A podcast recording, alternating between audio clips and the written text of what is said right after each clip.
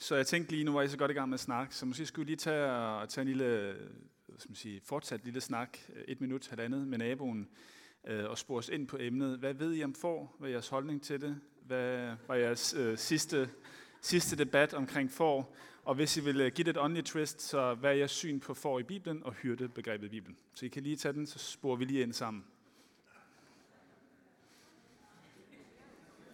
Okay, lad os øh, stoppe den der. Og øh, så tager vi lige fortsætter med en lille håndsoprækning, for vi skal lige høre, hvem der har ejet et får i sit liv. Der er simpelthen ikke nogen, det er en københavner menighed. Hvem har et traktorkørekort? Det er godt. Fint. Det var mest fordi, jeg, jeg vil lige øh, positionere mig selv her. Jeg har både haft for, og jeg har et traktorkørekort, så jeg ved, hvad jeg snakker om. Um, og min far var, de var lidt mere 68 og idealistiske, og syntes, det var hyggeligt, at vi havde nogle får derhjemme. Så det endte med, at vi havde en 12-13 får til sidst. Og um, for at vente rundt, det vil faktisk ikke give mig særlig meget erfaring og grundlag til at tale om får her. Fordi får i dag i Danmark um, er ikke som får var engang. Uh, I dag så ved jeg ikke, om I har, har set får, uh, måske under solcelleanlæg, eller ude på dierne, eller hvor de ellers løber rundt. Um, får i Danmark, de er forkælet får. De er store, de er blevet opdrettet gennem øh, århundreder til at være lidt store tunge, og så øh, er de vant til bare at kunne løbe rundt, hvor der er græs, overflod af græs, typisk indhegnet, og så bliver de hentet ind i stallen, eller har en stald at gå ind i. Så vores billede i dag af får er ikke særlig nært. Vi føler ikke, vi er særlig tæt knyttet til får. Vi bruger ikke særlig meget uldtøj heller, tror jeg længere. Vi spiser forkød en sjælden gang. Og forost tror jeg ikke er det første, vi vælger nede i butikken. Hvis vi derimod går 100 år tilbage før industrialiseringen, og så ellers bare tilbage i øh, menneskehistorien, så får, vil jeg påstå, det dyr, der har været tættest knyttet til mennesket. Og det øh, tror jeg skyldes, at det har den her perfekte mellemstørrelse. Det er ikke så stort som ko eller en hest, som kræver en masse mad og pleje og et tungt dyr, der skal have god undergrund for at gå på. Og det er heller ikke så lille som et høne, den er selvfølgelig også fin, men du har et lidt større dyr, som øh, faktisk skal klare sig på en svær undergrund, kan finde græs, ikke skal have så meget, så det godt klare, hvis der ikke er så meget øh, græs i området, og så kan du både få uld, mælk og kød fra det. Så hvis I skulle på en øde ø, skulle tage et dyr med, så kunne det være, at det var et får, I skulle tage med. Og øh, hvis vi øh, især sporer ind på på sådan Middelhavsområdet, så ved jeg ikke, om I har været der, været i Israel eller været i Spanien eller nogle af de andre lande, så er undergrunden og området jo ikke særlig indbydende. Og øh, man skal ikke gå mange meter ud af en landsby, før der begynder at blive stenet grund, og bjergene rejser sig op. Det er den virkelighed, som vi også har øh, for os i dag, når vi skal snakke om, at Jesus taler om, at han er den gode hyrde. Jesus levede i et land, hvor der ikke var store græsenge, der bare strakte sig så langt øjet rakte, hvor man kunne sætte nogle pæle ned og indhegne forne. Det var et sted, hvor øhm, landsbyerne, hver mand typisk havde et får eller mere, og øhm, så slog man sig sammen. Hvis man havde rigtig mange får, så havde man selvfølgelig sin egen hyrde, eller tog sig selv af det, eller ens børn, som alternativ til avisruten. Så er nok de fleste af Jesu tilhører, der har på en eller anden måde havde måske som unge været, øh, været ude et par dage og, og passe forne. Og landsbyen slog sig ofte sammen, og ansat en hyrde til at tage sig af foran, og så gik man ned med sine 3-4 får, eller hvad man havde, og så blev de nemlig ledt ud for at finde noget græs. Ellers så var der simpelthen ikke nok græs i, i landsbyens omegn. Hvis man gik rundt i Israel, så ville man se hyrder hele tiden, som gik forbi, som var på vej fra det ene sted til det andet. Så hyrder og får var en hverdagsting, og det var noget, der var meget tæt forbundet med det at være menneske, det at overleve, og måske endda et udtryk for rigdom, hvis man havde mange af dem. Så når vi i dag skal øh, tale om den gode hyrde, som vi kommer til på et tidspunkt i dag, så må vi starte et andet sted med, hvad er det for noget med får, og hvad er det for noget med hyrder i Bibelen. Og det, der kommer til at være essensen af det, vi skal snakke om i dag, det er, at øhm, for at kunne få en hyrde, så bliver du nødt til at acceptere at være et får. Hvis du gør det, så er der også en god hyrde til dig. Og øhm, hvad er det for nogle hyrder, der var der før Jesus kom, i lidt mere overført betydning. Så når Jesus begynder at tale om hyrder, som vi kommer til senere, så er der en lang historie før Jesus. Og øh, det starter jo med en af de første store hyrder, det var Abraham. Så hele Israels folk starter på en hyrde tilværelse. Og øh, Abrahams velstand bliver målt på, hvor mange får og geder han har.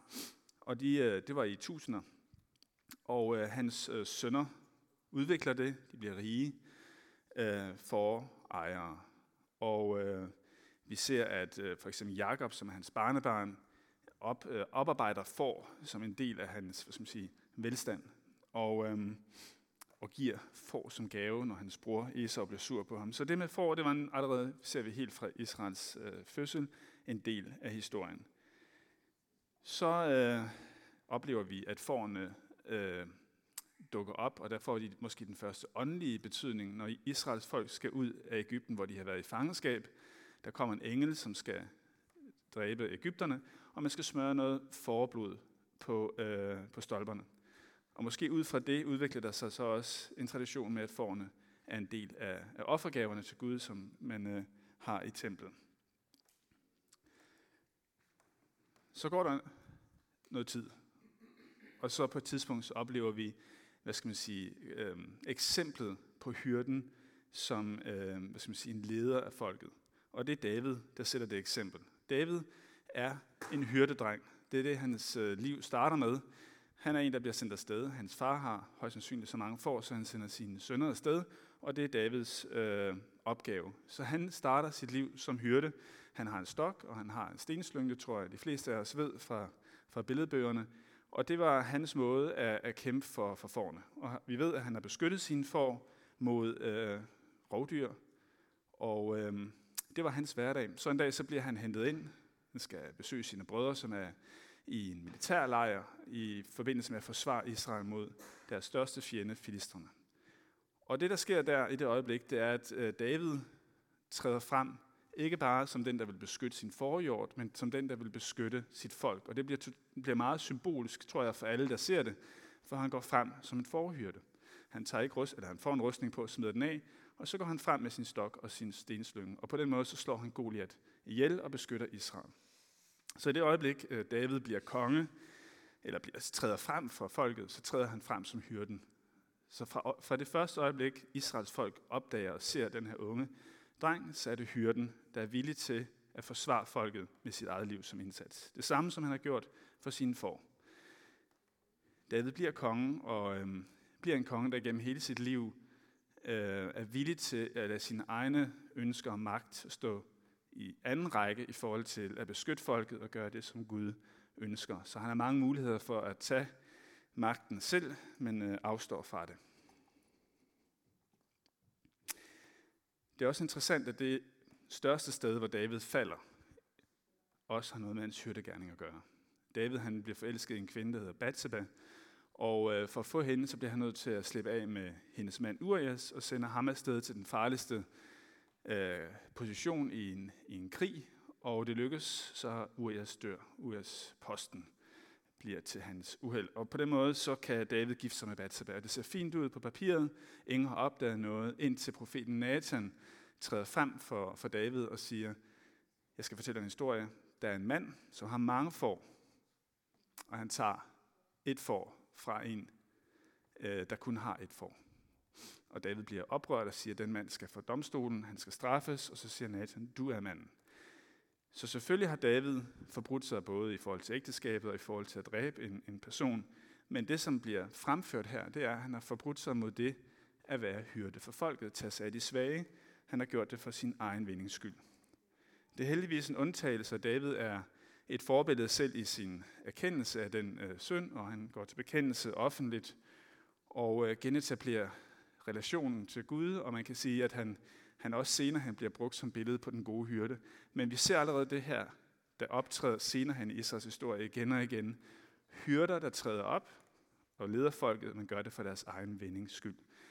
Og det er måske egentlig også straffen for Davids fejl, at det får os at vide, at efter ham, de 500 år af konger, der er fleste, de fleste af dem er dårlige hyrder. Hyrder, der dybest set tænker på deres egen vindings skyld.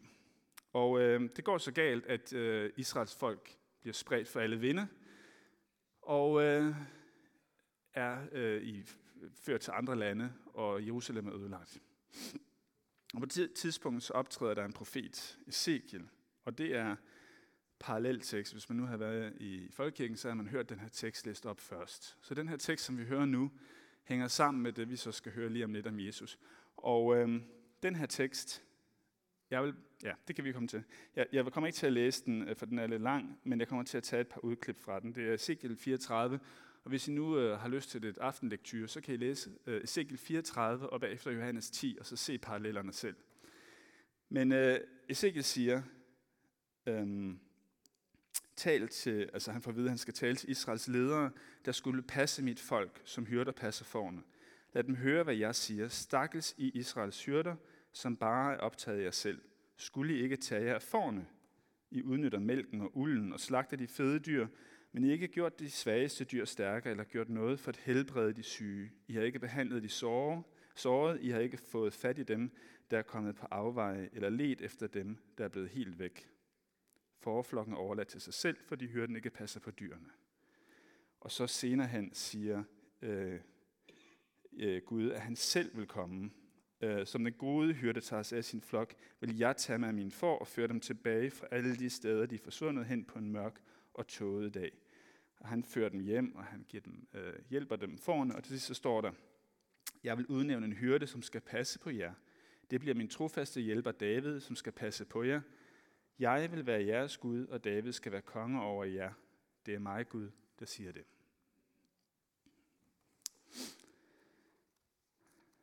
Så det er der, vi, øh, vi, øh, vi så, øh, man kan sige, 500 år efter det her, så har vi en lignende situation. Og det er, når Jesus han går rundt øh, i blandt folket og samler de syge og de fattige omkring sig. Og der er mange folk, der begynder at kunne se, at det er profetien, det er den nye David, det er Davids søn, der er kommet for at helbrede de svage. Landets ledere er ikke glade for det her.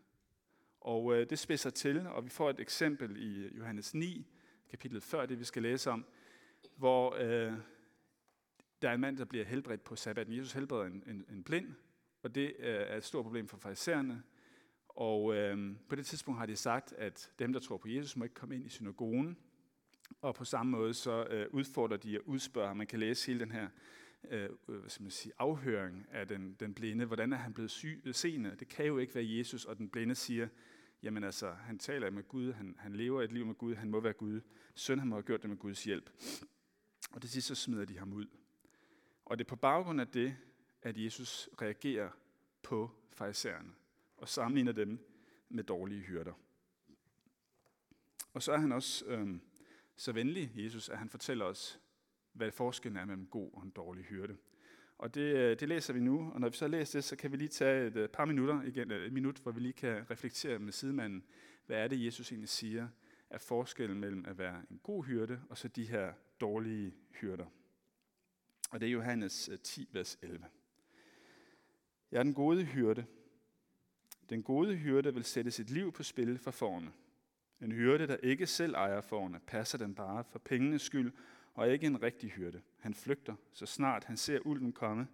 Han er ligeglad med forne. Han lader dem i stikke, stikken, og ulven går til angreb på dem og spreder dem. Jeg er den gode hyrde. Jeg kender mine får, og de kender mig, ligesom min far kender mig, og jeg kender ham. Og jeg vil sætte mit liv til for forne. Jeg har også andre får, der ikke kommer fra denne folk. Dem skal jeg også føre ud, og de vil høre min stemme, så alle forne bliver en flok med en hyrde. Så hvis I har lyst på en lille udfordring, så jeg måske lige snakke med sidemanden, hvad er det, vi hører om den gode hyrde her.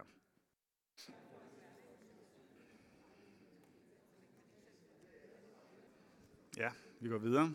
Så kan I snakke videre bagefter, hvis det er. Men øh, det, som øh, Jesus siger, det har I måske også set, det er jo selvfølgelig for, billedet mellem den gode hyrde, som ejer forne, som er villig til at give sit liv for dem, og alternativt modsætning dertil, øh, hyrder, som er ansat for nogle penge, og som primært gør det for pengenes skyld, øh, og som enhver medarbejder, der har et risikofuldt job, så et eller andet tidspunkt, så stiger risikoen så meget, så det ikke er værd at fortsætte øh, for den løn, man får, og så siger man nej tak til jobbet, og går sin vej.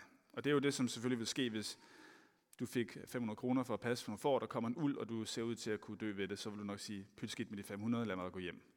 Øhm, og, og det er det, som Jesus viser her, og det er jo igen, som vi snakkede om før, det primære billede var jo, at øh, man ansatte nogle hyrder til at tage afsted med forerne, så alle har forstået det her. Alle har oplevet, at der kom en hyrde ned med færre får, han tog afsted med, og der har været en diskussion i landsby, hvordan det kunne gå til.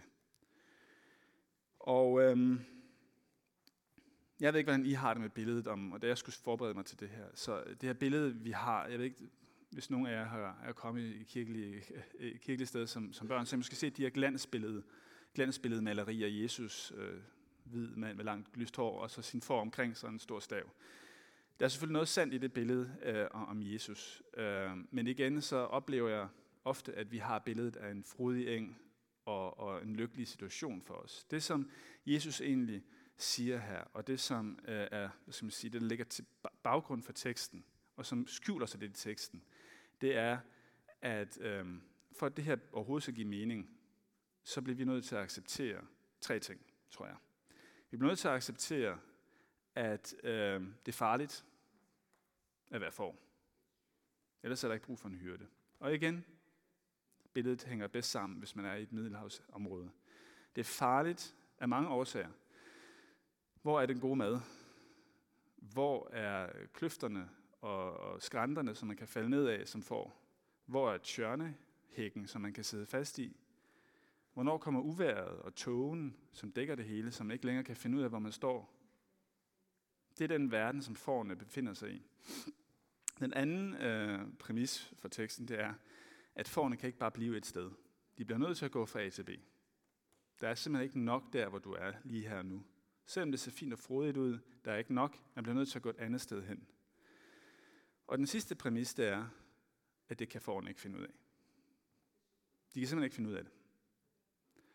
De kan ikke finde ud af den store planlægning. Og så er der, tror jeg, et, øh, et ord til, til os i dag. Fordi er det sådan, vi ser os selv? Er det sådan, du ser dig selv? At du ikke kan finde ud af det? Eller ser du primært dig selv, som at det kan jeg godt finde ud af?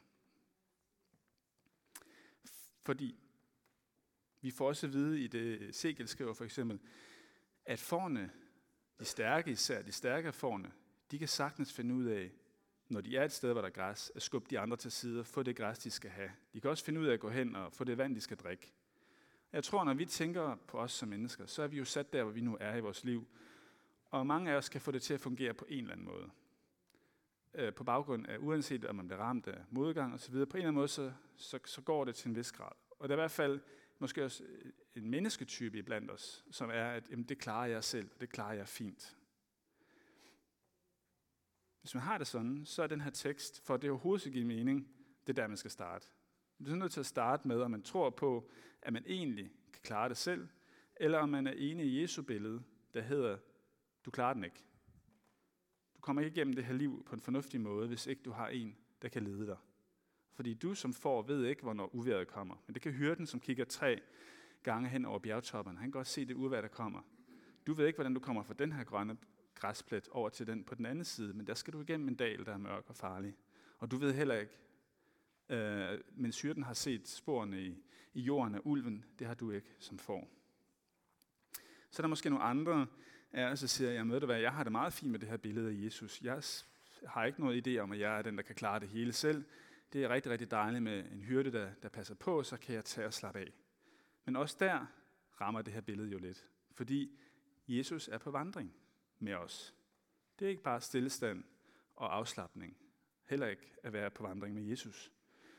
Der er en rejse fra A til B, og der er nogle ting, som øh, Jesus kommer til at føre dig igennem, eller føre os igennem i livet. Og det er ikke altid lige nemt. Og det er også derfor, at øh, billedet øh, er ganske voldsomt også i den tid, og dem Jesus taler til. Farisæerne har jo lige de ser sig selv helt klart som hyrder.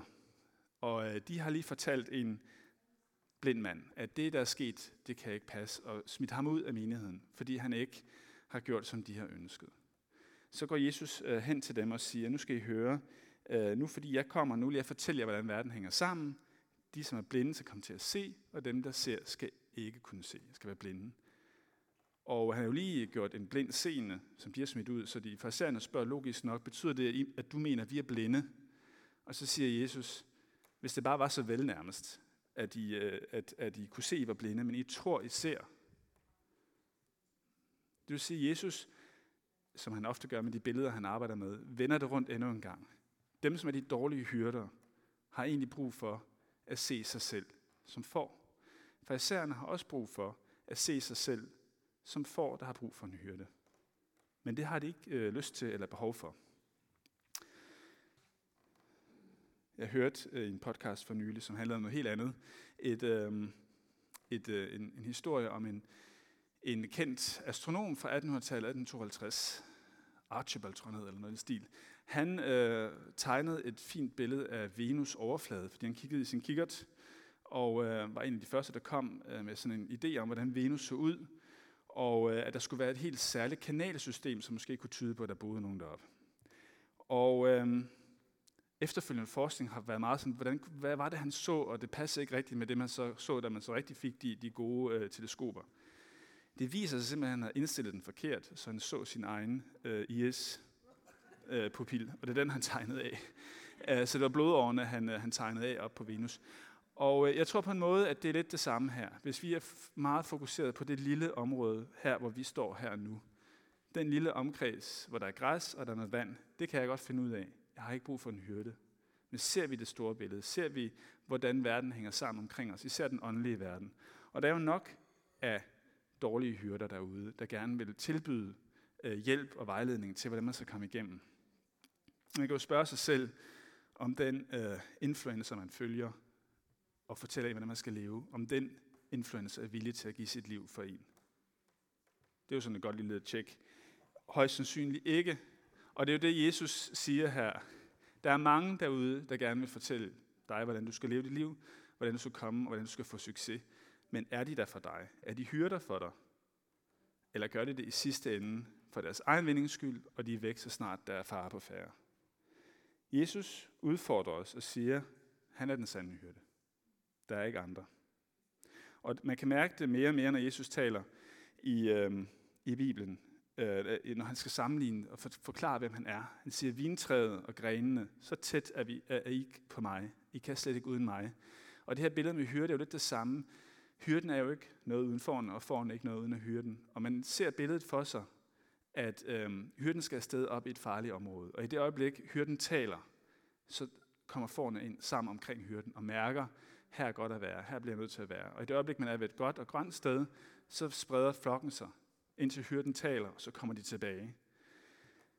Og det er også derfor, vi hører i teksten, at øh, det er Jesus stemme, som er det afgørende. Det er hyrdens stemme. Og igen, alle, der har hørt det, har set det igen og igen, at hyrden har fløjtet eller kaldet, og forne er gået tæt omkring hyrden, som en lille park omkring hyrden. Og det er det billede, som Jesus gerne vil give os, at Jesus selv, hører vi igen og igen, leder efter Guds og faderens stemme, går i bøn, går ud i ødemarken, er 40 dage i ørkenen. Han har mange øh, situationer, Gethsemane, der er mange steder i Bibelen, hvor man kan se, hvordan Jesus lytter efter Guds og faderens stemme.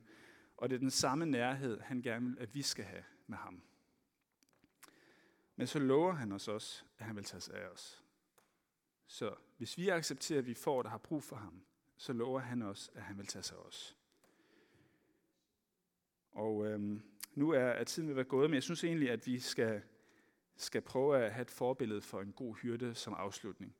Farisæerne var jo de her på papiret hyrder, som havde meget svært ved egentlig at se sig selv som får i forhold til Jesus. Det første billede på den gode hyrde, vi får, som vi snakker om før, David, han havde ikke det problem. Og derfor så synes jeg, at vi skal læse den her øh, salme øh, med det billede af, at David selv er en hyrde.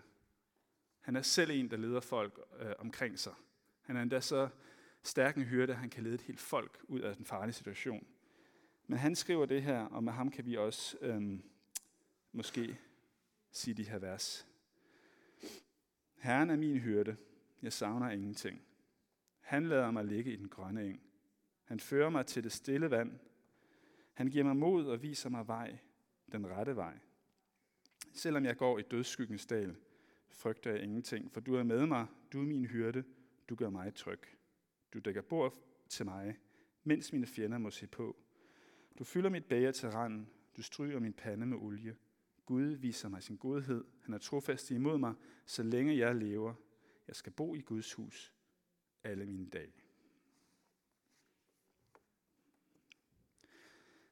Tak Gud, fordi du øh, møder os som den gode hyrde. Tak fordi du er villig til at give dit liv for os. Du viste det i påsken. Du viste det på en helt bestemt dag, at du er villig til at gå i døden for os.